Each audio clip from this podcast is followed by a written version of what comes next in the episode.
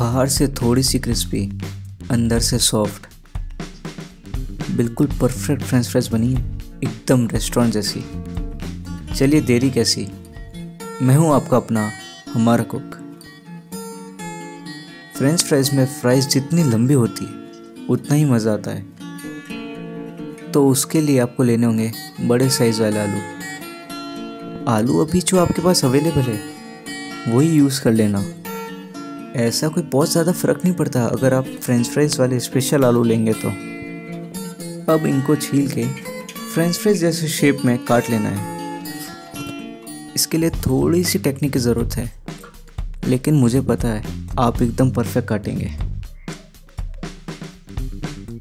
बस ये ज़्यादा पतला या मोटा नहीं रह जाए, नहीं तो या तो जल जाएगी या फिर कच्ची रह जाएगी।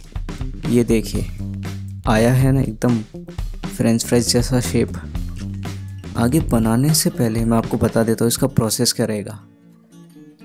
देखिए नॉर्मल आलू चिप्स में आप आलू को धोते हैं, फिर बाद में थोड़ी देर सुखा के तल देते हैं।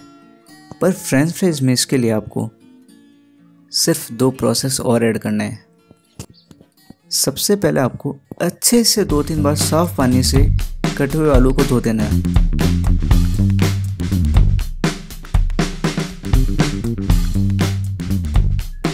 ताकि इनमें से जो भी स्टार्च है, वो निकल जाए।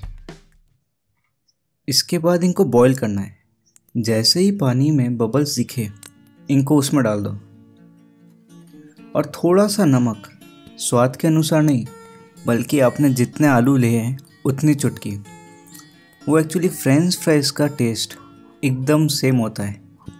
इसको स्वाद के अनुसार नहीं बनाते। बहुत थोड़ी सी देर इसको लो फ्लेम पे गर्म करना है। अगर ज़्यादा गर्म हो गई तो फिर ये टूटने लग जाएगी। गर्म होते ही इनको एक प्लेट में निकाल लें।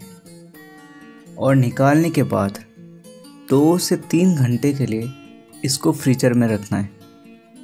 हाँ खाने में तो सिर्फ़ दो मिनट लगते हैं इनको, और यह काम करना पड़ रहा है इतना सारा।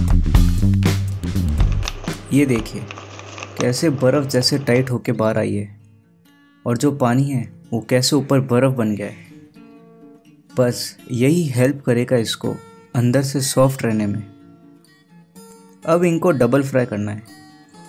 पहले लो फ्लेम पे, फिर उसके बाद हाई फ्लेम तो लो फ्लेम में गरम तेल में इसको डालना है और करीब 10 मिनट तक इसको फ्राई करना है।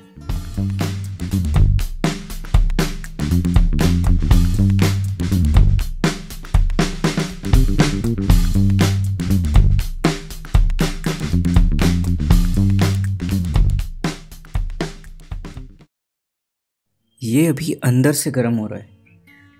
देखना कहीं कलर ज़्यादा गोल्डन ब्राउन नहीं हो जाए। इनका कलर वैसा ही रखना है जैसा था। अब इनको थोड़ी देर ठंडा होने दें। ठंडा होते ही इनको अब एकदम हाई फ्लेम पे तलना है। और इसको फ्राई करना है जस्ट ब्राउन होने तक।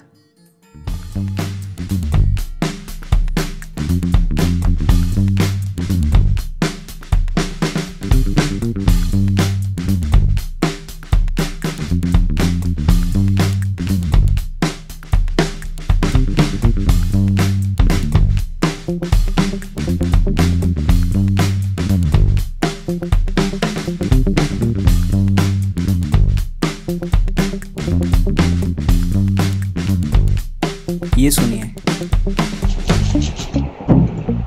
आ रही है ना एकदम क्रिस्पी साउंड इसमें अब नमक और काली मिर्च ऐड करके एक टिश्यू पेपर के ऊपर, ताकि जो भी एक्स्ट्रा तेल अभी बचा है ना, वो निकल जाए। एक प्लेट में सर्व कर दीजिए और आराम से फटाफट खा लीजिए।